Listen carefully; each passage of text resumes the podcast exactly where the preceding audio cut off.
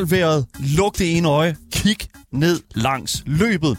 Fordi i dag der stiller vi altså skarpt på det nyeste skud på stammen fra det veldekorerede skarpskytte spilserie øh, spil, I guess, Sniper Elite. Men skal du løbe eller købe den op, når det kommer til det femte spil i regimentet? Ja, det har vi altså tænkt os at hjælpe dig med at finde ud af i dag.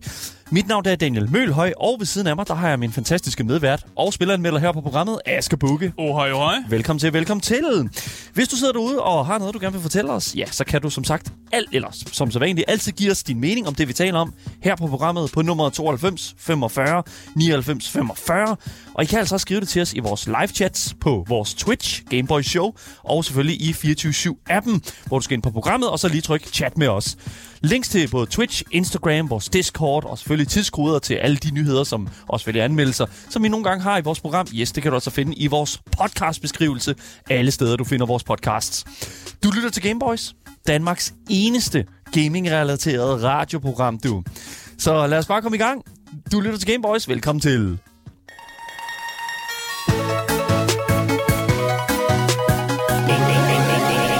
Gameboys.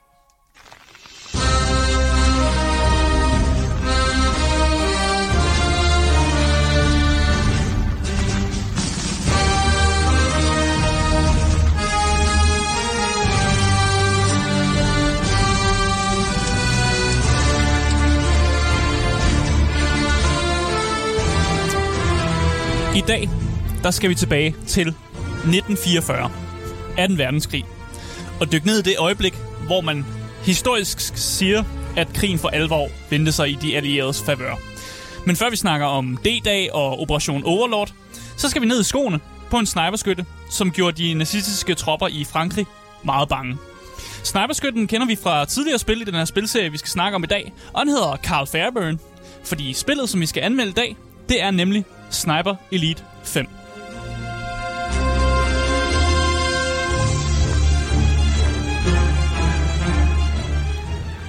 Udgiveren af Sniper Elite 5, det er Rebellion Developments, og det er også dem, der har udviklet spillet. Så de Så- både udgiver ja. og udvikler. Jeg kender ikke Rebellion Developments. Øhm... Øh, nej, de står bag uh, Evil Genius-spillene. Ah. Og, øh, og så har de jo lavet Sniper Elite siden tidernes morgen, var jeg ved at sige. Og så har de også lavet det spil, der hedder øh, Zombie Army, som teknisk set er et spin-off på Sniper Elite-spillene. Okay. Ja, så det, det er lidt det, de har under bæltestedet. Mange af de andre spil, som, som jeg kiggede på, de har lavet, dem er ikke nogen rigtig jeg kendt. Så Overhovedet ikke. det, Det, Evil, altså, Evil Genius har vi jo anmeldt her på programmet det har før. vi. Det har vi. Evil Genius Ja. ja. 2 i hvert fald. Øh, Ja. ja. Etteren blev meget sådan, fik meget sådan kult, kult following. Det gjorde den. Øh, det gjorde toren ikke. Toeren øh, var sådan okay, men, Toeren fik, men, men Ja. måske skuffede mange fans. Men, men man kan sige, Sniper Elite har altid været Rebellion Developments, øh, sådan hvad kan man sige, home, ja. Altså homebrew, altså, eller hvad skal man sige sådan. Altså, det er sådan, Det er deres fokus. det er det, vi kender dem for, Ja. og det er også det, vi elsker dem for et eller andet sted. Sniper Elite 4 var jo fucking godt, altså i hvert fald, når man kigger på anmeldelser, Ja. kigger på sådan den færdige eksekvering af, det, af, sådan, af den titel. Ja, Men, præcis. spørg- men spørgsmålet er om, hvordan Rebellion Developments har klaret det med det, det femte spil her. Altså, det, det er Altså, jo...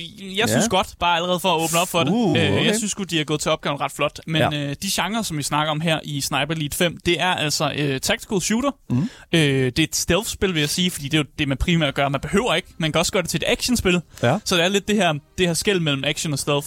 Øh, og så er det et, både et singleplayer-spil, men også et, øh, et multiplayer-spil. Man Ja. kan lidt selv bestemme, om man har lyst til at spille det som sådan en, en full singleplayer experience, eller køre den multiplayer, eller om man vil blande det lidt. Så i øh, dagens anmeldelse af Sniper Elite 5, der øh, kommer det til at være sådan, at Asger han har spillet øh, singleplayer-delen af. Mm. Sniper Elite 5, og jeg har taget et kig på multiplayer-delen af det. Så vi har ligesom øh, delegeret arbejdsbyrden en lille smule, fordi det er jo faktisk et relativt stort spil, Sniper Elite 5. Ja, det er i hvert fald mange typer spillere, og Ja. ja. man kan sådan få fat i, vi ligesom har åbnet op og sige, her er noget multiplayer, her er noget sådan singleplayer-del. Og det synes jeg egentlig faktisk er en god måde at gøre det på. Sure. Fordi jeg, jeg føler ikke, selvom jeg kun har spillet singleplayer-delen, jeg føler faktisk ikke, at jeg har misset noget som sådan. Jeg føler bare, at der er noget ekstra, jeg godt kunne have taget del i. Ja. Jeg ved ikke, hvordan du har det med multiplayeren. Altså man kan sige, altså Call of Duty er jo hvad kan man sige, en af de her typer øh, titler også, som har, har, har levet rigtig godt på netop at både have multiplayer-delen, mm. Mm. men også ligesom at have den der sådan single-player-kampagne. Ja. Ja. Nu er det godt nok øh, skiftet en lille ja. smule fra, øh, væk fra den der sådan kampagnedel der og prøvet at lave et lidt stærkere multiplayer, mm. Mm. fordi det ligesom er det, der har været populært her i løbet af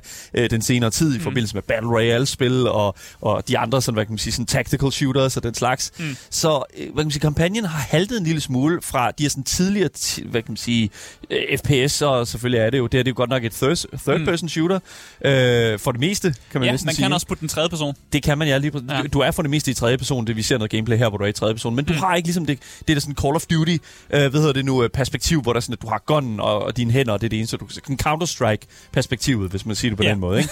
Her er det sådan First mere... person shooter, kunne du også have sagt. Ja, for jeg, jeg prøver, ja. men, men det er jo mere sådan i forhold til, sådan, Ja. ja. her ser du ligesom bag ryggen her, og ligesom i, i øh, Mass Effect og den slags. Altså, det er et helt andet POV, og, og, og, og det er jo faktisk, det fungerer rigtig, rigtig godt i sådan et spil som det her, fordi i et sniperspil, der har du simpelthen brug for at kunne kigge over nogle vægge.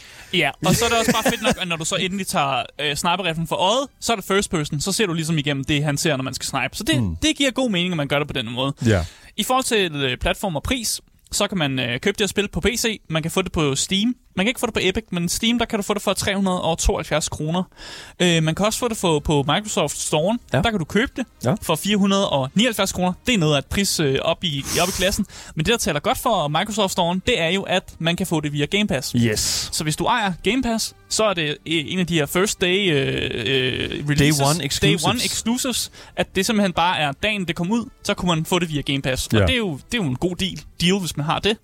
Hvis man sidder på konsol, så kan man få det på PlayStation 4 og 5'eren. Det koster 449 kroner. Mm. Og Xboxen, der koster det samme, som hvis man skulle købe det på Microsoft Store, de her 479 kroner. Ja, der er næsten ikke den platform, du ikke kan få den på. Switchen, øh, Switch kan du ikke få det på. kan du ikke få det på. Det er heller ikke annonceret, at det kommer til Nej. Switchen, så umiddelbart virker det ikke som om, at det, det er Switchen, der kan køre det her spil. Øh, Ja, ja, ja, det, det, og det kommer vi sikkert også til, fordi det, det her spil her er jo... Øh, det, vi sagde jo før, at det er et relativt stort spil, altså Sniper Mm. Elite 5. Altså det er et enormt stort spil, men det er også et enormt øh, stort spil, når man taler omkring sådan plads. Ja. Altså vi snakker 85 gigabyte.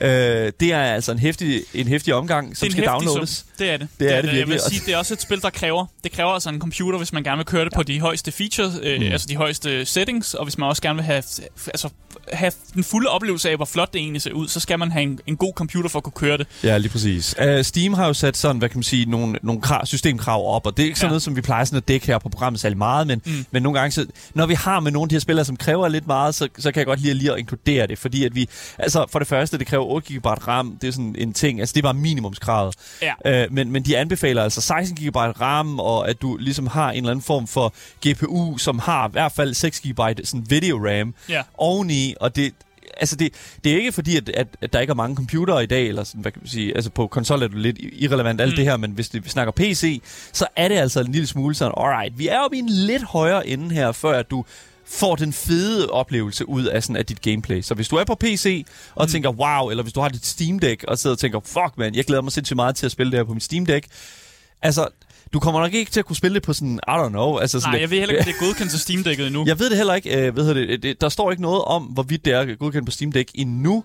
Øh, på, på Steam, jeg sidder og kigger på det nu. Mm. Men, men i hvert fald, hvis du er på konsol, så, så burde du være good. Altså, så er du, så, så er du der ja. allerede. Og især hvis du sidder på en nyere generation konsol, så tænker jeg ikke, der er problemer med det. Øh, jeg prøvede at kigge rundt omkring og se, om der var nogle problemer på konsollen, men det virker ikke som om, der var det. Så det virker ikke som om, der er problemer der. Nej, altså jeg har læst en lille smule omkring crashes og, og, og slag, ja. den slags, men det er altså kun på PC, jeg har set det. Øh. Vi er ikke ude i en, i en Cyberpunk 2077 igen, hvor Asger han er nødt til at, altså sådan at, at det jeg ikke, Jeg kan ikke lave en anmeldelse, fordi mit spil crasher for meget. min, din Playstation Min crasher. Playstation, ja, ja. Ja, for satan, mand. Men, Ja. men, men det lader til, at sådan i den her omgang, at, at Sniper Elite er en lidt higher end øh, sådan Ja. oplevelse, end vi har set førhen. Ja, og det synes jeg egentlig er... Det, det, det, er- jo det, der. Ja. Det synes jeg ikke, vi skal snakke så meget om. Nej. Øh, men jeg synes bare, at vi skal gå ind i det og snakke om, øh, hvad går Sniper Elite 5 egentlig ud på.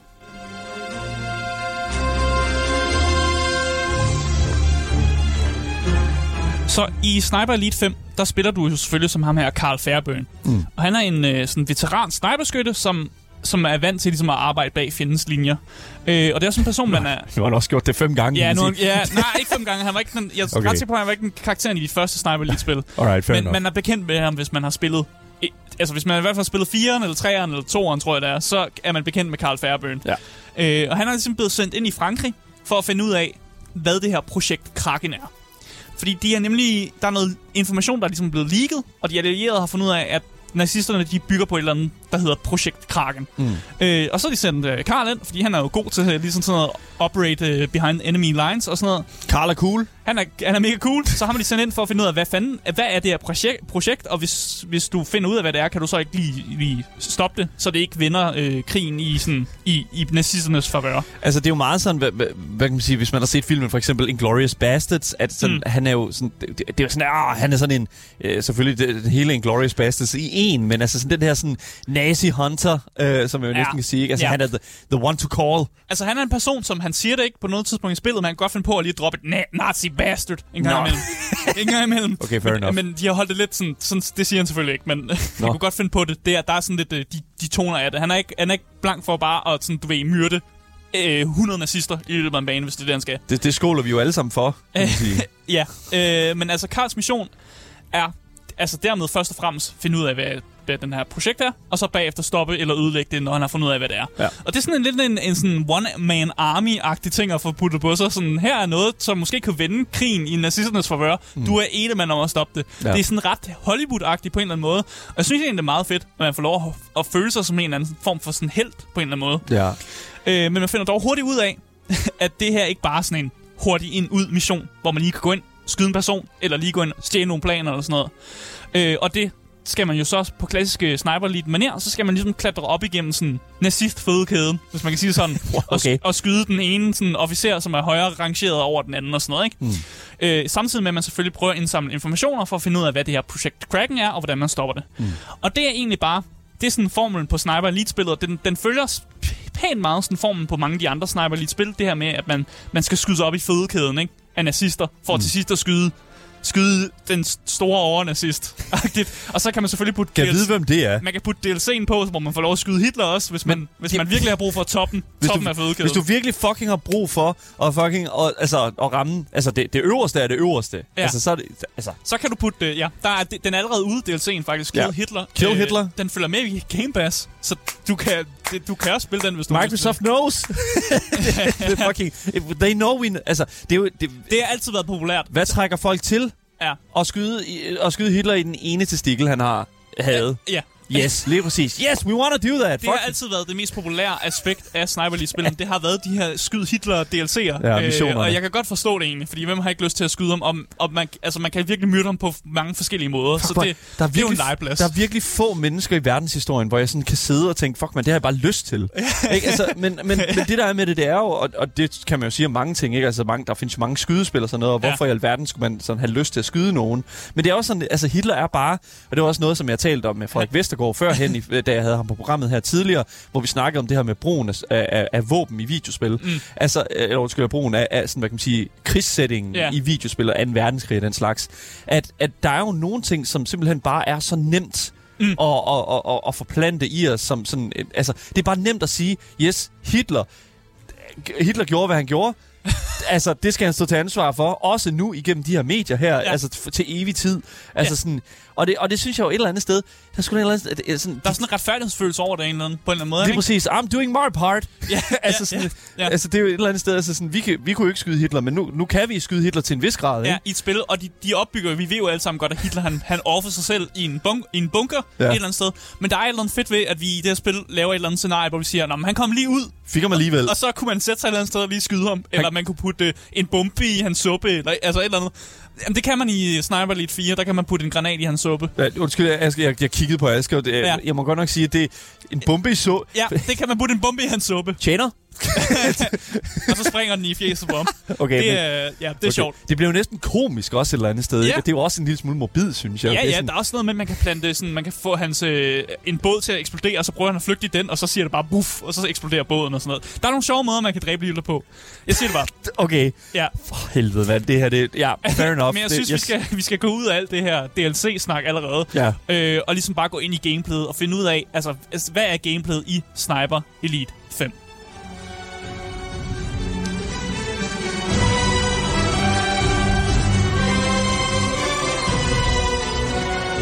Så Sniper Elite 5 vil nok føles meget bekendt, hvis man allerede har spillet de andre Sniper Elite-spil. Ja. Og Rebellion Developments prøver jo som sådan heller ikke at opfinde den dybe tallerken. Det vil sige, det gjorde de, da de lavede Sniper Elite 1. Der, der opfandt de dybe tallerken. Nu dekorerer de tallerken, hvis man kan sige sådan, og prøver, prøver at lave nye skeer til den, og sådan, mm. sådan nogle ting der, ikke? Ja. Men det, de gør meget godt, det er ligesom, at når de laver et nyt øh, Sniper Elite-spil, så opgraderer de sådan små facetter af spillet øh, for hver gang, der kommer et nyt. Og det kan jeg egentlig godt lide, at man, sådan, man putter nogle flere ting på, som gør det lidt mere sådan avanceret. Og man har sådan en tanke om, at sådan, vi kan godt lide, at der kommer nye fans til, men vi laver også en eller anden catering til gamle fans, så de har noget nyt, de kan se frem til. Ja, fordi det er jo netop det der med, at man... Altså, nu snakker vi til den dybe tallerken og den slags mm. der. Altså, sådan, det, det kan jo være svært... Altså, vi har snakket om det her mange gange. Altså, fucking FIFA, 5 milliarder, og Ja, ja. Call of Duty, uh, Shooter Man, og hvad hedder det nu? Um, fucking, hvad, hvad har vi ellers? Assassin's Creed, uh, Ja. jump, jump from High Places. Altså, sådan, det er jo... Nå, men altså, det er jo for hver gang, at, at et studie ligesom sætter sig ned og tænker, alright, vi har den her franchise, mm. som vi skal udgive noget nyt i, altså relativt ofte, så skal der ske noget innova- innovation, før at jeg tror, at, at, at hvad kan man sige, andre end de generelle fans vender tilbage. Det Præcis. er også, World of Warcraft er også et glimrende eksempel på et, studie, altså på et spil, som, som har kæmpet rigtig meget med det her. Altså, hvordan bliver vi med, ved med at, ligesom at holde liv i noget, i, i så mange år, mm. uden at skulle, øh, hvad kan man sige, hver eneste gang fucking det er ikke, altså, mm. genopfinde hjulet og sådan. Altså, det er sådan, det, det kan et studie simpelthen ikke altid. Nej, Og det, er ja. ja. hvor Sniper Elite er rigtig god til at sælge sig selv, det er jo, at de har på en eller anden måde, så har de fået en eller anden form for patent på den her sniper-genre. For jeg, jeg sad og tænkte på, sådan, er der andre spil, hvor man, man er så meget i fokus som sniperskytte? Og jeg var sådan lidt, nej, altså der er lidt i Hitman, sådan, man kan sætte sig ned med en sniper men det er jo ikke det, er jo ikke det der er fokuset. Nej. Og i Sniper Elite, der er det virkelig, det er din rifle, det er din sniper det er den, der er i fokuset, det er den, der er dit sådan, primært våben, det er den, du ligesom cater til mm. i løbet af gameplayet. Og det er der bare ikke andre spil, der gør. Og det er jo, det er jo noget, som sådan, det kan man sælge til nye spillere. Altså jeg siger, hey, kunne du godt tænke dig at være en elite sniperskytte? Og så er man sådan, åh, det lyder fedt. Men man kan også godt sælge det til, til en generation, der måske allerede har spillet det, fordi så siger man, Nå, nu skal du tage højde for nogle andre ting, og der er andre måder, du kan ligesom gøre det her på. Mm. Fordi en af de ting, som Sniper Elite de gør, det er, at de ligesom har, har gjort den her legeplads, du befinder dig på, altså de her maps, du spiller på, der er legetøjet, det er ligesom blevet lidt mere moderne. Jeg Ja. tror, det er sådan, jeg beskriver det. Ja, ja, det er en den- stor ja. sandkasse, og sandkassen ser meget spændende ud, fordi der er blevet puttet en masse sådan, legetøj ned i sandkassen. Mm. Og i starten i Sniper Elite 5, så var sandkassen måske lidt bar. Det var bare dig, der legede i den. Men nu er der ligesom, sandkassen har fået mere i sig, og så vender man jo tilbage. Fordi Ja. ja. man ser, okay, der er kommet en ny skov, den kan jeg godt tænke mig at bruge. Og det er det, der får nye fans til at komme til, men også det, der får gamle fans til ligesom at, at gide at putte timer i et nyt Sniper Elite-spil. Mm. Øh, og et af de ting, som jeg faktisk også gerne øh, vil snakke om, det er, når vi snakker om genre, så er der en genre, som hedder sandbox. Og jeg nævnte den ikke under, da vi snakker om genre i spillet. Men jeg tror godt, man kunne argumentere for, at Sniper Elite er et sandbox-spil på samme måde som et spil som Hitman for eksempel er. Også er et, en form for øh, sådan sandbox-spil. Ja. Det der med, at man kan skulle bruge omgivelser meget til ens sådan, fordel, og man kan lege, lege meget med, hvordan man, man slår folk ihjel. Mm. Man kan for eksempel øh, man kan sætte sig et sted, hvor det larmer. Hvis du sætter dig et sted, hvor du larmer, så kan folk ikke høre dit skud. Og det gør så, at du kan lave nogle, nogle, have nogle vildt fede zoner, hvor du bare kan lave en rigtig, rigtig mange fede kills, fordi de kan høre dig, fordi du har lavet en eller anden, der, der larmer fra en eller anden maskine. Mm. Eller hvis der kommer et fly flyvende hen over himlen, så kan du time dit skud med, at når flyet kommer over, så larmer det, så kan du fylde skud afsted, og folk kan ikke høre det. Altså det er, sådan, det er sådan nogle steder, hvor man kan bruge de omgivelser, man er i, som synes er mega fedt. Så er der også det her med, at der selvfølgelig måske en gang imellem er der en statue, man kan skyde statuen, så vælter den ned og rammer nogen, så får man til at ligne et uheld. Og så kan folk ikke rigtig finde ud af, okay, hvor kommer skuddene fra, eller mm. altså, bliver der overhovedet affyret skud, eller det er bare et uheld. Og så begynder folk ikke at lede efter dig. Så der er, mange, altså, der er virkelig mange fede ting, man kan, man kan ligesom få nogle kills på. Man kan også bare sætte en masse sådan, eksplosive fælder op, og så bare se sådan dominobrikkerne ligesom sådan fælde sig, når man så har gjort de her ting.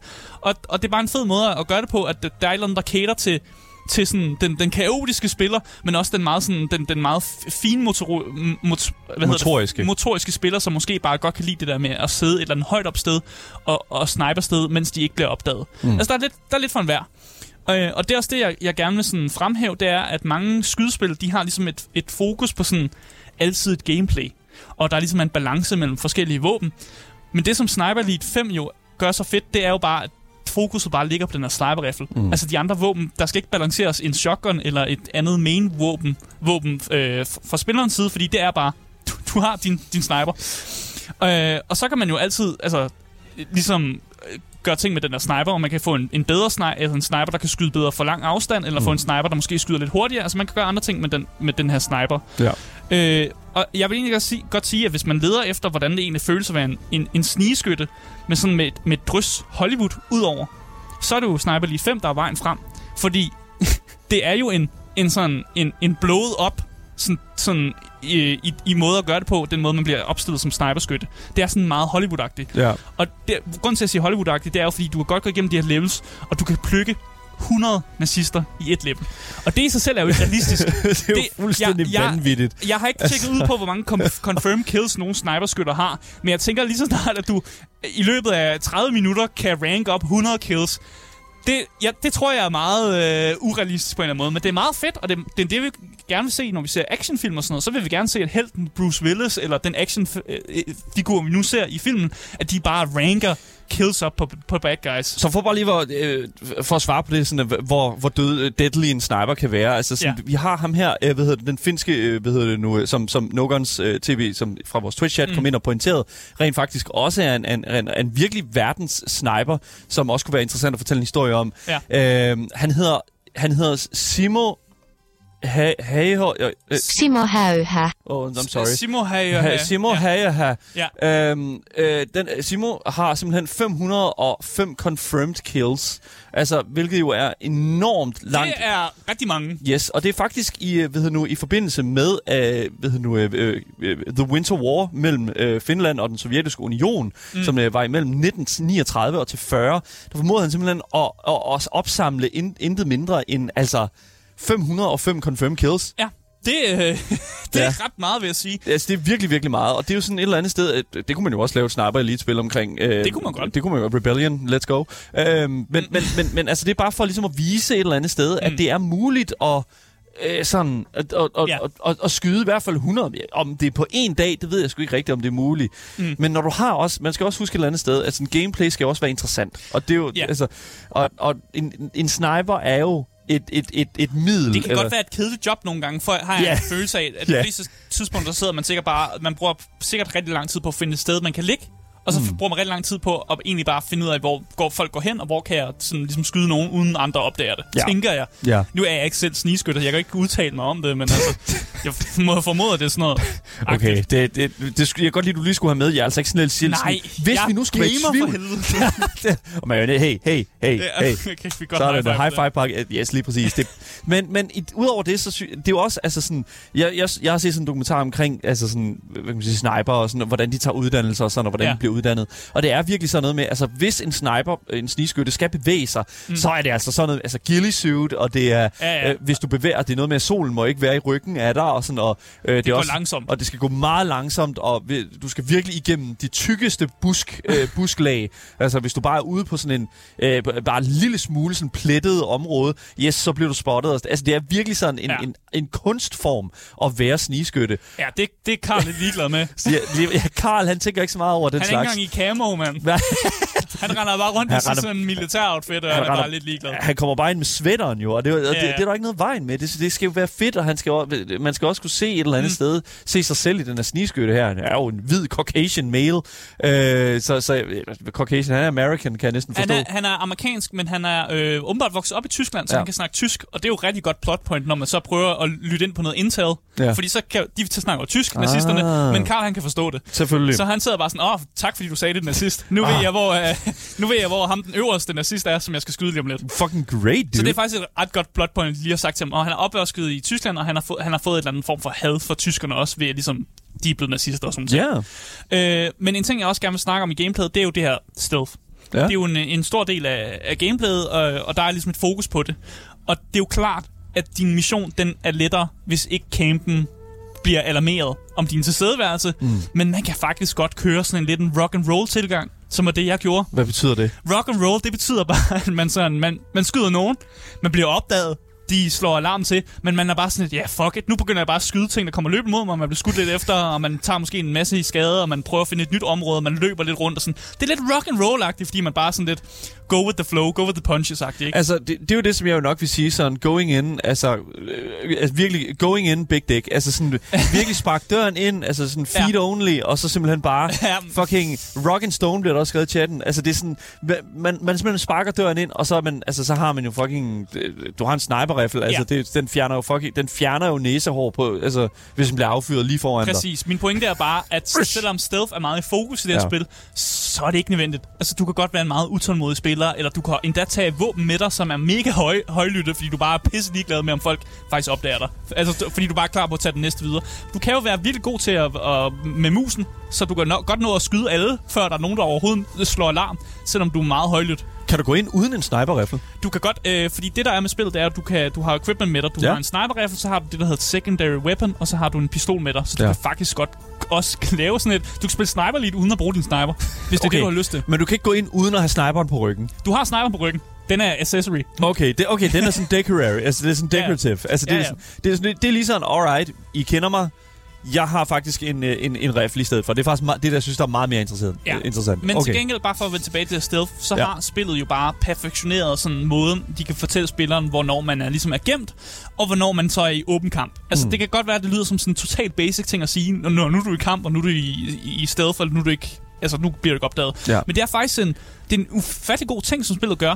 Og det er det her med, at øh, når du for eksempel sidder op på et tag, og du er ved at snipe en person, så kommer der lige sådan en lille øh, sådan udopstegn, som er sort over personen, og det betyder egentlig bare, hvis du skyder den person, så er der nogen, der hører, hvor skuddet kommer fra.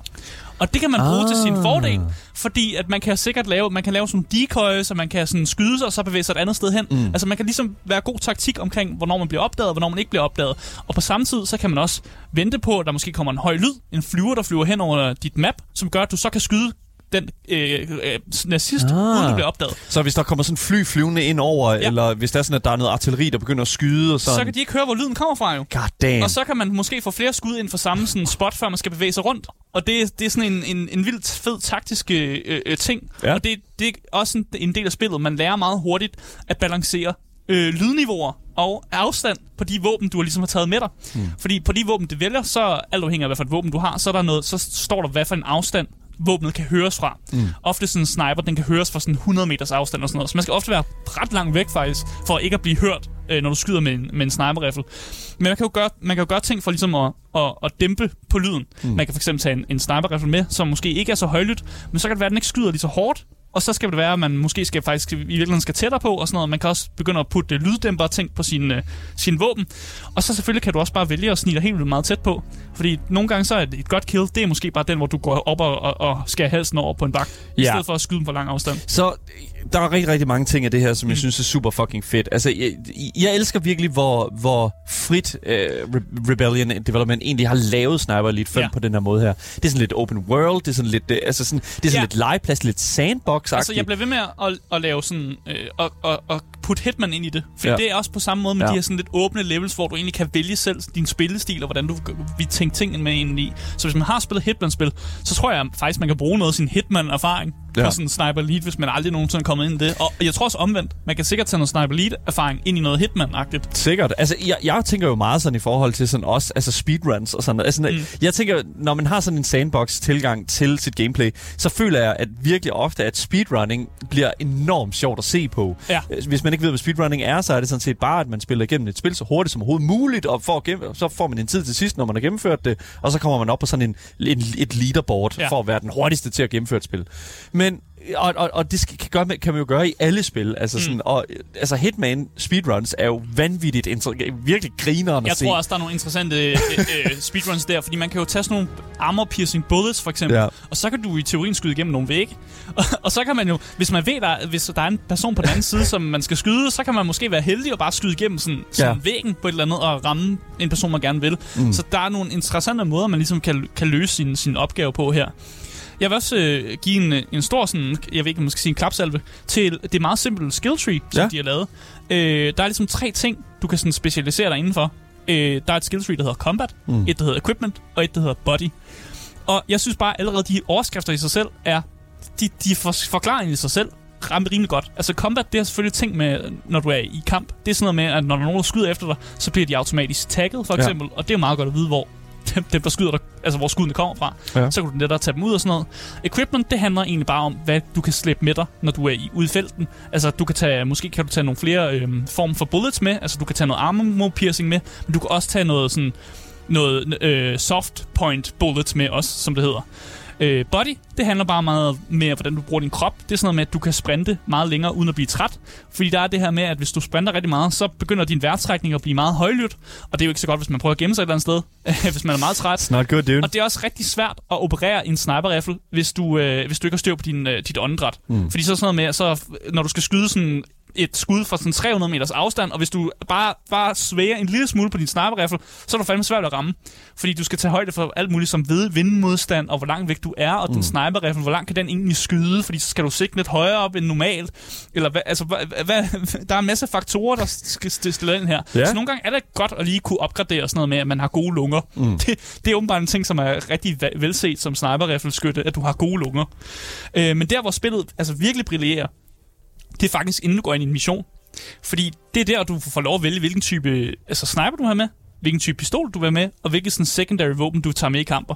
Og det er jo faktisk det, der afgør, hvilken spilstil du egentlig går med. Mm. Altså tager du da en langdistance sniper med, som er et helvede at lade.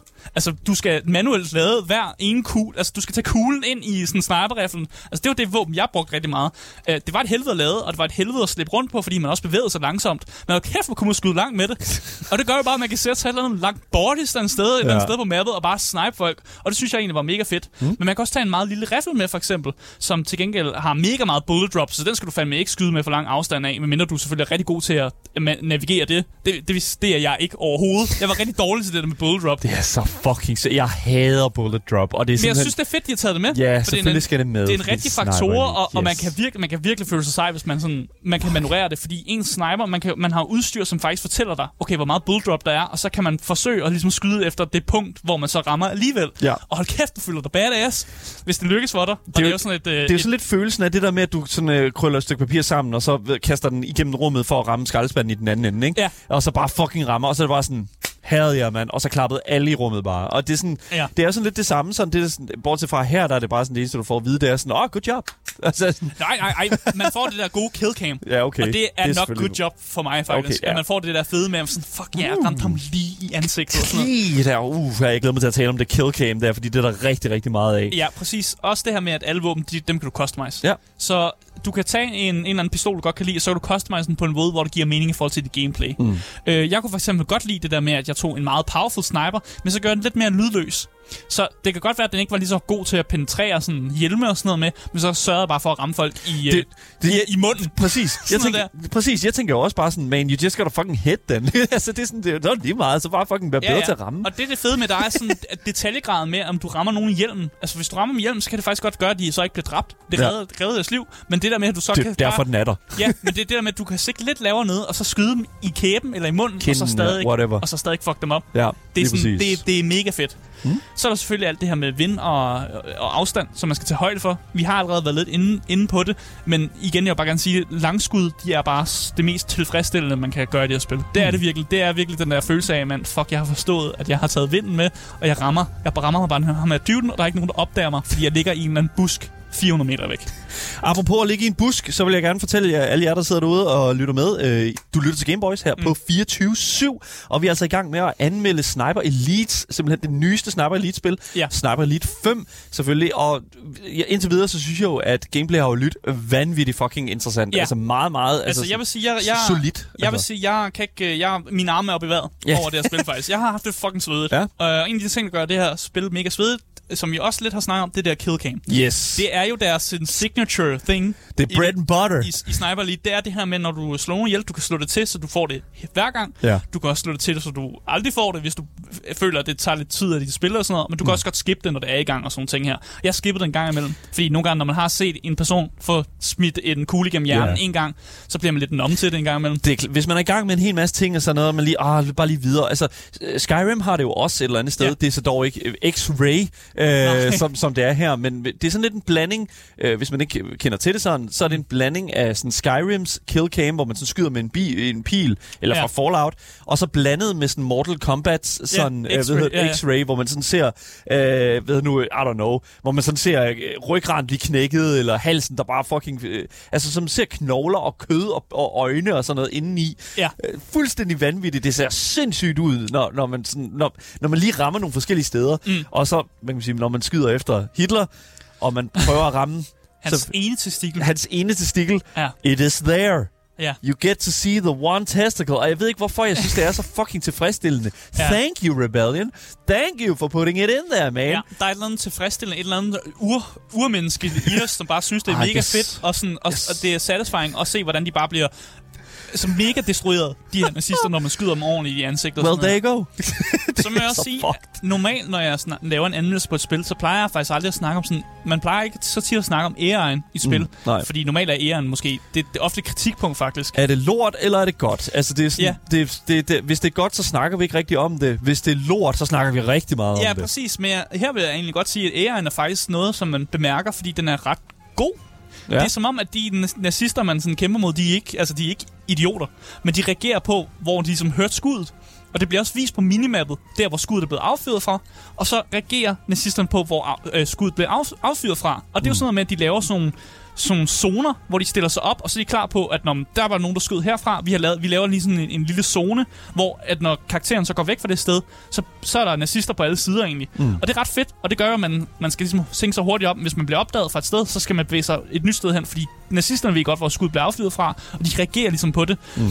Jeg, jeg synes egentlig bare, det er fedt, at det, at det er en måde, der er ligesom, det, det er noget, der er blevet tænkt over, og det er med, når man så endelig bliver opdaget, så er man altså så, så, så er det rent chase eller Ja. ja. så enten så kæmper du eller så, du, så løber du og prøver at finde et godt gemmested og sådan noget med. Men de er ret gode til at finde dig, vil jeg sige. øh, Og, og det er en eller anden, det er meget fedt, at jeg ikke bare føler mig så overlegen, Ja. ja. at jeg bare sådan er verdensmester i gennemleje.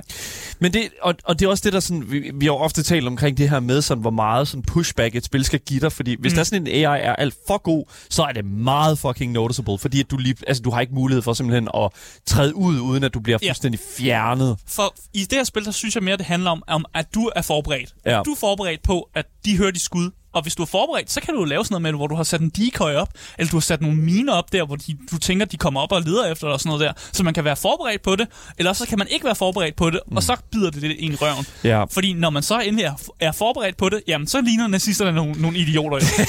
jo. og, men så føler Well. jeg også, at det er min skyld. Det er ikke ærens skyld, Nej. at de er idioter. Det er mig, der har gjort klar på, haha, fuck jer. Jeg har sat nogle ting op til jer, når I kommer løbende igennem, igennem det her, den her gyde eller sådan noget. Ja. Øh, så vil jeg også godt sige, at det, mange af de her levels, øh, der er pisse god replayability i mange af levelsene. Ja. Det er meget lidt Hitman-agtigt. Man kan starte fra forskellige steder, og man kan tage noget nyt equipment med, og sådan ligesom slå sit mål ihjel på andre måder. Ja. Så der er en god sådan re- replayability i, i selve levelsene, og det, det synes jeg egentlig bare er godt, man tænker det med. det er lidt vigtigt, fordi, og, og det er også derfor, jeg, altså det er jo det samme med Hitman for eksempel. Altså der ja. synes jeg også, der er god replayability, fordi der er flere tilgange til at, at, ligesom at, at løse den opgave, som du blev sat på sådan, i den her bane her. Ja. Det synes jeg er fedt. Jeg synes, det er den eneste måde, sådan, som man reelt set har kunne gøre, altså sådan, gøre det interessant på. Siger, og, og, og 100% jeg føler, at, at Rebellion Development har, har tænkt, altså det, det er tydeligt at se, at de har tænkt over det her. Ja. Ja. Jeg spillede kun øh, campaign. Du spiller single player? Og jeg spiller også alene. Men man kan godt spille, de campaign maps, jeg spillede, kan man godt spille co-op. Ja. Og jeg kunne faktisk også godt forestille mig, at det kunne være lidt grineren. Fordi der er jo steder, hvor man kan putte en sniperskytte op på et eller andet tag. Mm. Og så kan man sende den anden ind i aktion. Eller man kan lave sådan en god 1-2, hvor man siger, jeg tager ham til venstre, du tager ham til højre. Ja. Sådan ting kan man også godt gøre. Men, men du spillede nogle multiplayer modes, Daniel. Det gjorde jeg i hvert fald, og hold nu kæft en, øh, en oplevelse det var. Altså, jeg- jeg vil virkelig sige for det første, at, at, at multiplayer i det her spil her er enormt interessant. Altså, jeg synes, det er super fedt. Og, og pff, altså, altså og, og nu har jeg spillet en del, hvad kan man sige, multiplayer shooting, øh, shooting games, altså sådan helt tilbage fra, I don't know, sådan, øh, hvad- hvad skal man næsten sige, sådan, øh, øh, sådan Half-Life Deathmatch, altså sådan, Ja, okay. øh, sådan øh, combines mod øh, Rebellion og den slags. Og bare lige for at nævne noget super obskurt. Altså sådan, men hvis man ser på sådan, hvad kan man sige, mm. Multiplayer mode, mo- de modes, der sådan ligesom er i Sniper Elite 5, så er der ikke super meget innovation i sådan de her gameplay øh, game Nej. modes. Der er nogle, der er, men, men, men der, hvor jeg føler at faktisk, at det bliver super interessant, det er simpelthen i den her Axis Invasion Mm. øh, del af, øh, af spillet. Fordi og, og så kommer vi sådan hesten helt over i sådan Dark Souls-agtigt, fordi der Mm. kan du simpelthen som, som, som, singleplayer, øh, som enkelt person, ligesom i Dark Souls, invade andres singleplayer-kampagne. Ja, Du kan selvfølgelig, hvis ikke du har lyst til, at det sker for dig som, som den, der er i gang med kampagnen, så kan du slå det fra i du starten. fra, ja. Men hvis du har slået det til, så har der altså mulighed for, at du kan få sådan en som mig til at poppe ind i dit singleplayer-map, og simpelthen sidde et eller andet sted og bare vente på, at du viser dit grimme ansigt. Ja, og så du kan, du blive fejl sn- så kan du blive snipet af mig. Og det synes jeg er simpelthen fucking vanvittigt godt tænkt. Mm. De har simpelthen set, okay, det her det fungerer sindssygt godt for Dark Souls og Souls-like-spillene. Mm. Lad os prøve at se, hvad kan vi gøre med det? Og det er jo simpelthen bare fucking vanvittigt nice, at de har kig- t- øh, ligesom kigget på det på den måde der. Og så har du selvfølgelig alle de andre typiske game modes, som man også ser i sådan mm. andre sådan shooting, FPS, øh, sådan, hvad kan man sige, spil. Altså, du har de reelle multiplayer-dele, du har sådan team deathmatch, hvor ja. du er på et team, og så skal man snipe hinanden, og så er der free for all, hvor du bare er mod alle, hvilket er et fucking shit show. Der er også noget med sådan, øh, der er sådan et sted, der, hvor at det er sådan et hold, så skal man cross over til hinanden, og mm. så er der selvfølgelig nogen, der sidder og kigger på det, og så skal man lave counterplays for ligesom at fjerne dem, der dækker sådan crossings og sådan noget. Øh, for eksempel, det kan være en flod, eller en vej, eller et eller andet, en by. Ja. Og så har du jo ligesom, hvad kan man sige, bare sådan den generelle sådan survival, hvor du sådan skal defende sådan nogle command posts i, øh, mod sådan waves af, af fjender. Mm. Og det er jo også sådan en ret sjov øh, mode, sådan man kan spille sammen med sine venner. Mm. Det, jeg, for, det første, for det første vil jeg lige sige en ting, og det er, movement i det her spil her er øh, virkelig ikke godt. Jeg, jeg, jeg vil, Mm. Det er min personlige holdning til det. Sniper Elite 5 føler jeg har movement, som er enormt, altså sådan, altså det er som om, at dine ben ikke rigtig hænger fast i, i, sådan, i din overkrop nogle gange.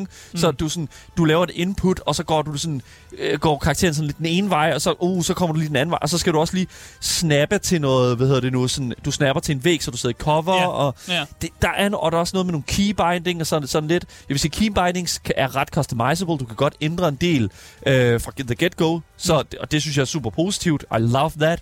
Men, men når alt kommer til alt, altså, så er det her, så er Sniper Elite bare et spil, jeg er rigtig dårlig til, men det er et Okay. spil, som jeg synes er rigtig, rigtig fedt. Og det, det, det fordi Ja. jeg er så dårlig med en sniper. Altså, det er uanset hvad, hvad spil, vi- altså øh, Apex Legends, altså PUBG, altså Call of Duty, det er lige meget. Jeg har røv og nøgler til at skyde med en sniper-rifle. Ja. Det kan jeg ikke lade sig gøre. Og jeg, jeg, altså den, den game mode, som også appellerede mest til mig, det var mest sådan campaign. Men jeg, jeg havde alligevel en følelse af, at det kunne være ret sjovt mm. at spille co-op. Ja. Nemlig at være to om at, at løse den her mission på. Mm. Og man ligesom er to, der skulle, skulle prøve at, at, at finde ud af, hvad der foregår. Sådan ja, noget. Ja, altså jeg vil sige, multiplayer, der føler jeg sådan... I multiplayer føler jeg, kan rigtig, rigtig godt lide det der med, at hvis man spotter en person, så er personen rød, Ja. øh, og så kan du ligesom, så kan alle andre spillere også så ligesom se den person. Ja. Og det synes jeg er super fedt, fordi Ja. ja. sådan, okay, så kan det være, at du lige har spottet en person øh, fra det ene side af mappet, som sidder oppe i sådan et eller andet klokketårn eller sådan Ja, noget. og så kan du gå rundt om og lige- Men ja, eller også så kan det være, at den person, der sidder på den anden side af klokketårnet fra mit hold, kan se ham der også, og måske har Ja. en bedre vinkel.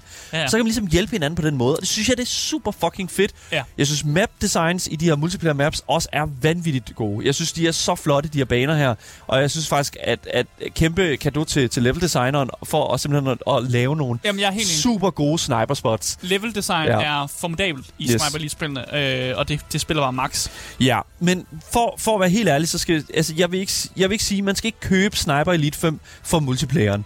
Ikke nu i hvert fald. Nej. Man skal ikke, det er ikke derfor, man skal downloade de her 85 gigabyte. Man skal downloade de her 85 gigabyte, hvis det er sådan, at du vil have en god kampagne, en god historie, som du kender fra de tidligere spil. Mm. Og så er den her multiplayer-del her, så en lidt ekstra til, øh, sådan, til, del derpå, hvor, at, man kan sige, hvor du måske kan blive en lille smule bedre med de her rifler her, mm. hvor du måske kan prøve, at, prøve nogle forskellige loadouts ud og den slags der. Ja, jeg føler, den, den naturlige sådan, progression, jeg føler, man skal gøre i det her, det er spil kampagnen, Ja.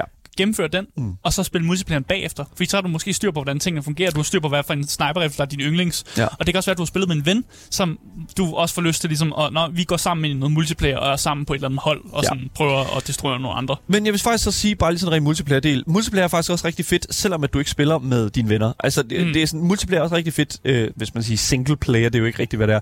Men altså, alene alene, en match, ja. al, alene, ikke? Altså, Ja. sådan, det fungerer sindssygt godt, og der er sindssygt øh, god cross øh, cross-platform øh, play. Altså, du kan spille med folk på, øh, på øh, hvad hedder det nu, Steam, hvis du har Mm. det på Game Pass. Der er en lille smule med at skulle øh, spille i det samme spil.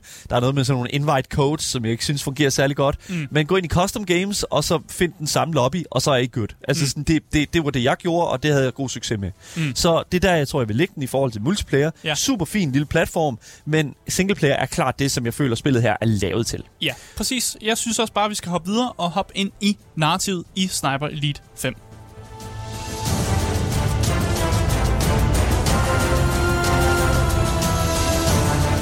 Ja, vi har ventet lidt med at gå ind i narrativet, ja. Men det er simpelthen fordi, det ikke er i fokus i Sniper Elite 5. Og det er faktisk helt fint, synes jeg. Mm, øh, vi ja. ved godt, hvad der skete under 2. verdenskrig. det, det, ved, det ved vi altså godt. Ja. Øh, og vi får som spillere sådan, altså, præcis nok at vide til, at det hele ikke er sådan formålsløs. Vi ved godt, der er et eller andet, et, et, en eller anden, vi skal skyde, eller der er et eller andet, vi skal finde ud af i løbet af det map. Og det gør vi via sådan nogle små briefings, man får, øh, inden man går ind i missionen. Og de fleste informationer, man så får, det får man, mens man er ude i felten, mens man er gud med, i gang med at gøre noget. Og det er fordi, Karl han er rigtig god til ligesom, at kommentere på ting. Ja. Og det er jo perfekt måde at, sådan, at streamline det på, at han ligesom bare sådan, når han finder noget, så siger han, åh, det her det kunne bruges mod den her nazist, og åh, nu ved jeg, at de har et møde heroppe. Altså han, han sådan, snakker meget højt til sig selv, og det er sådan noget, man som spiller er sådan, nå, tak Karl, Ja. nu ved jeg, hvor jeg skal hen. der er vi jo sådan lidt ude i det der med sådan, den her sådan gode skefuld af exposition, som man jo kalder det. Ja. Simpelthen, at, at, at du får de der plot points der. Men de kommer løbende, når du Ja. er i mattet. Og Ja. så er jeg egentlig ikke, jeg er ikke sur på det. Det synes jeg faktisk er en perfekt måde at gøre det på. En, en ting, som er lidt mærkeligt, det er, at Karl, øh, han er ikke super snaksalig med andre. Og jeg, og jeg kan faktisk ikke finde ud af, om jeg elsker eller hader det. Fordi sådan mange af de her cutscenes, så, så snakker han ikke super meget med de andre. Han er heller ikke sådan en quirky person, eller han kommer med jokes eller sådan noget. Han er ikke Men- sådan Nathan Drake på... Altså sådan, Nej, men så når han endelig er ude i felten alene, så snakker han jo rigtig meget med sig selv. Så der, der er et eller andet, der er sådan... Jeg kan ikke rigtig finde ud af, om det er noget... Han er jo sniper. Ja, om det er et godt karaktertræk, eller om det er sådan... Ja. Om det er fedt, og altså, han ikke snakker så meget med de andre karakterer, eller sådan... Karls karakter føler jeg godt kunne have haft, øh, øh, eller i hvert fald en ny karakter, eller et eller andet. Altså det her spil her kunne godt have brugt en lille smule mere sådan lightheartedness. Det, var derfor, det var derfor, jeg elskede sådan en film som for eksempel Inglourious Bastards, som jo er i samme setting som, som Sniper Elite. Og, og jeg kunne godt have brugt en lille smule mere sådan, du ved, sådan... Der kunne godt komme en enkelt joke en gang imellem. Altså, der kunne Ja. godt komme en lille smule wisecracking fra ham her, fordi at... Men jeg tror, grunden til, at man gør det, det er, så yeah. spilleren lettere kan sætte sig selv oven på karakteren, man spiller som, eller på en Men eller anden måde, ved at gøre ham mere blank, eller sådan, ja. Det, jeg synes, det er cheap, og jeg synes faktisk, at det er en lille smule, det er en lille smule lazy. I, pff, jeg synes, jeg, Jeg synes, ikke, det er jeg en- synes, det er lazy, fordi det er, Jo. ikke, jamen, det, er fordi, altså, det er jo ikke karaktererne, der er i fokus. Det er Nej. ikke et narrativdrevet spil, det her. Det er det virkelig ikke. Så, så at man bare gør karakteren, man spiller som sådan lidt bland, det synes jeg er okay. Fordi Ja, altså, så, så er der mere fokus på gameplayet, der er mere fokus på, at det spiller max og sådan noget. Og man, man føler sig selv mere sej over, at det ikke er Karl, som får alt sådan Ja. cool pointsene. Det er mere, ja, mere Asger, der spiller Karl, som, Okay. som føler sig cool. Ja, jeg, jeg ved det ikke. Altså, jeg, jeg, jeg, jeg synes måske bare et eller andet sted, at det, at det vil ikke have taget øh, meget arbejde og lavet Karl til en, hvad kan man sige, en lidt mere sådan relatable person. Jeg, jeg, fordi, at, altså, Ja. for jeg føler, at ja, han er et blank canvas, men altså, giv mig i det mindste nogle fucking farver, jeg kan male med. Altså, det, jeg, jeg, jeg, der mangler en lille smule mere kant på ham, og der mangler altså også en lille smule mere sådan, øh, altså den, sådan, den, den der sådan, hvorfor i alverden skulle man arbejde sammen med Karl? Jo, han er en dygtig sniper, men han siger jo selv, I work best alone, så man skal ikke arbejde sammen med Karl. Ja, ja, ja, ja, I guess. Og, men det, det er bare, come on, man. Ja. Altså, det, jeg kunne, ved du hvad, jeg kunne faktisk godt have tænkt mig, ja, det, og det bliver også sagt i Egyptian, som skriver i vores Twitch-chat her, Qu- Quentin Tarantino-film er klasse, og det har det sådan lidt sådan, det kunne sgu godt, den her, det her spiller kunne godt faktisk have brugt en lille smule, og være, øh, være lidt mere Quentin Tarantino faktisk. Ja. Det kunne jeg godt have brugt. Men Det kunne jeg igen, godt have brugt. Igen, for mig der handler det ikke så meget om narrativ, det spil. Så for mig er det sådan, det falder lidt i baggrund. Ja. Fordi det er alligevel ikke det, der er fokuset. Det er også fair nok. Og det, er så- sjovt, det er sjovt, det er det, jeg kræver, fordi jeg spillede multiplayer-delen, men, men, men Nå, du, du har ja. spillet singleplayer-delen, og du er sådan, ah, I get, det, det, har jeg ikke brug for. Nej. Det er meget sjovt, men det er nok, fordi du har fået det, I guess, og jeg har spillet multiplayer og ikke har fået det. I guess. Ja, fordi de øh, karakterer, man spiller som i multiplayer, det er der ikke. Altså, du øh, kan selv vælge, hvad for en karakter du vælger i de her multiplayer-spil. Øh, det, øh, og hvad for nogle stemmer de har og sådan noget. Du kan spille som, øh, hedder nu, øh, de er sådan nogle unge franske øh, modstandskvinder, øh, kvinder, Mm. hvilket jeg synes er helt fantastisk. I love that shit. Ja. Fucking get sniped øh, øh, af young woman.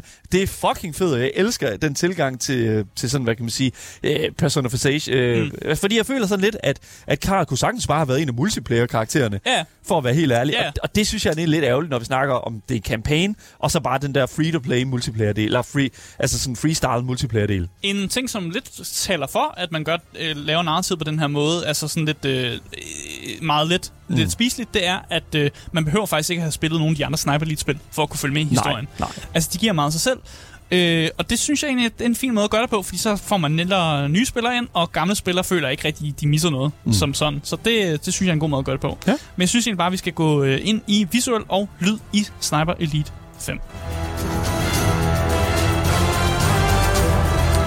Det skal lige siges, at øh, i øh, med største majoriteten af vores anmeldelse i dag ja. Ja. har vi lyttet til mu- selvfølgelig Sniper Elite musik, men altså Sniper, øh, soundtracket til Sniper Elite 4. Mm. Og det er altså fordi, at vi har selvfølgelig det første musik, vi hørte, var fra femmeren, men det er altså simpelthen fordi, at vi er på et punkt lige nu, hvor, at, øh, hvor jeg faktisk føler, at, øh, at, at, at de har tabt, øh, tabt øh, soundtracket lidt. Altså, de har besluttet for ikke rigtig at lave noget rigtig yeah. soundtrack. Og jeg, ved, jeg synes ikke rigtig, det er en dårlig idé, fordi det, der er meget af fokus, når du spiller spillet, og især i campaign-delen, mm. som jeg har spillet meget af, det er jo de lydetryk, der kommer i det environment, du finder i. Det der med, at du skal kunne lytte efter, og der kommer en flyver, nu, nu tager jeg et skud her. Eller nu kommer der, nu er der noget, en bil, der kører forbi her, og nu kan jeg tage et skud her. Altså, det er mere sådan, man, man, man er mere sådan fokus på de lyde, der kommer fra det, Ja. det, den setting, du er i, end de, det lyde, der kommer fra et soundtrack, der spiller i baggrunden. Og det synes jeg er en, en okay måde at gøre det på, men der er bare ikke rigtig noget soundtrack, sådan i femmeren i hvert fald. Nej. Visuelt set, så synes jeg, at det spillet meget brillerer. Altså, det ser flot ud, og hvis man har gode settings på sin, øh, sin computer, ser det godt ud. Cutscenes er lidt fucked. Dem kan jeg ikke anbefale. Dem, det, er sådan lidt, øh, de, det ser bare ikke godt ud i cutscenes, Og, og, faktisk. nej, her Der er tidligere, det tabt tråden. tidligere det gameplay, vi så her på, øh, på, på vores skærm foran os, der, altså, der var der altså en cutscene, altså han går ind igennem en lukket dør. Altså det er, Ja. Karl går ind igennem en lukket dør. Jeg viste også en lille smule gameplay af en, øh, en, af, en, en øh, hvad hedder det nu, nazist, øh, nazi-soldat, som glitcher ud i nogle sande, øh, sande øh, sådan poser. Ja. Øh, det, det ser ikke godt ud. Nej, det sker en gang imellem. Det, det må man tage med grænsalt. Det er stadig et spil, der lige er kommet ud. De fikser Ja. nok. Og for at quote. Bethesda, it's a feature, not a, uh, not a fault. det har Øh, Bethesda aldrig nogensinde sagt. Nej, men, Men, øh, men men, men det er i hvert fald, for at quote i hvert fald øh, alle, øh, der snakker om Bethesda-spil, Ja, det er sådan, det hænger sammen. Præcis. øh, landskab, level design, det er godt lavet. Ja. Elsker de fra, små, de der franske borge, mm. og sådan kontrasterne mellem en fransk, lille fransk landsby Ja. og sådan en stor fæstning. Og det er også en god kontrast fra øh, 4'eren, som jo foregik i Italien, som jo ligesom, mm. hvor vi ligesom får et skift i den der sådan, setting, fordi den franske sådan, Sydfrankrig og, mm. og, og, og sådan den, hvad kan man sige, den, øh, sådan det der sådan, øh, franske landske, øh, øh, landbrug og sådan noget, mm. så de der sådan, små farme og sådan noget, altså det er virkelig vanvittigt godt.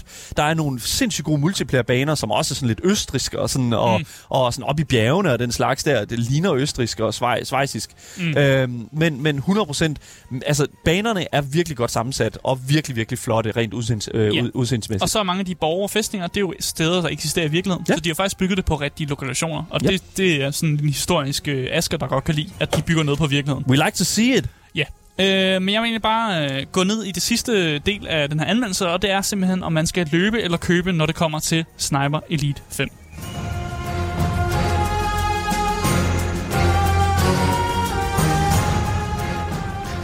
Ifølge How Long To Beat, så er der øh, kun 7 timers gameplay i Sniper Elite 5, men det er selvfølgelig kun kampagnedelen, der ligesom er regnet med, øh, og man må også forvente, at der er noget ekstra materiale, som ligesom kommer løbende ud, og at folk ligesom hænger ud i multiplayer, eller genspiller nogle levels igen med en ven for eksempel. Fordi der er vildt meget replayability i mange af de her levels. Men hvis man leder efter et spil, som ligesom giver følelsen af at være en elite snigeskytte, så er Sniper Elite, det, er altså, det er jo perfekt. Ja. Det er et spil, som er let at gå til som veteran i spilserien, men også som nybegynder. Og den kærlighed, som er blevet lagt ned i de her meget små detaljer i spillet, altså den kan ses. Det her med vindmodstand, og når man er på afstand, og lyd og sådan nogle ting, og alle de her ting, der er i environmentet. Man kan godt se, at der er lagt kærlighed ned i det. Derfor kan jeg personligt bestemt anbefale spillet, selv til den AAA-pris, det ligger på, men især hvis man ligger inde med Game Pass Uh, ja. så er det det, jeg vil kalde en no-brainer. Ja. Lige at hoppe ind, Ja. og så i hvert fald spille igennem noget af kampagnen. se om det er noget for en, og så kan man jo lægge det på hylden igen, hvis man føler, det ikke var noget. Ja, lige præcis. Så, så også selvfølgelig, hvis du har pladsen på din computer. Det er også meget essentielt. Fem, Ja, ja, ja, 85 det fylder gigabyte, meget. du, og det er sat dernede med noget, der vil noget. Ja. Også på en konsol, der er jo ikke meget plads der. Jeg vil også anbefale, at øh, man måske kigger på, hvad for nogle komponenter ens computer har. Fordi hvis man har, ikke har den bedste computer, Ja. ja. kan det faktisk godt være svært at købe det og, og køre det og spil. Så lige tjek ud med, om jeres computer overhovedet kan køre det. Øh, men ellers, hvis den kan køre det, altså så er det, det, det jeg synes lidt, det er en no-brainer. Og jeg vil, køb. jeg vil faktisk også gerne, jeg vil godt have købt det til en AAA-pris, Ja. og jeg vil nok også have haft det lige så sjovt, som, som da jeg har spillet det på Game Pass, mm. som er der, jeg har spillet det. 100 procent. Så derfor øh, kæmpe anbefaling herfra Kæmpe på køb. Sniper Elite øh, 5. Yes, hvis øh, jeg kan fortælle jer, at hvis, øh, hvis I har misset noget i dag, så kommer dagens program altså ud som podcast alle steder, hvis I søger på det gyldne navn. Gameboys. Så misser I aldrig en nyhed, en anmeldelse eller et interview nogensinde igen. Du kan også give os din mening om det, vi selvfølgelig har talt om i dag, hvis det er sådan, at du bare skriver til os på vores, I don't know, Twitch, vores Instagram, 24-7-appen, den slags, og selvfølgelig links til det hele, det kan du finde i vores podcast-beskrivelse. Mit navn er Daniel Mølhøj, og med mig i studiet har jeg haft spilleranmelder Asger Bukke. Yes, yes. Vi er selvfølgelig tilbage igen i morgen med meget mere gaming, meget mere Gameboys til jer, der sidder derude og er top tier gamers. Vi ses. Hej hej.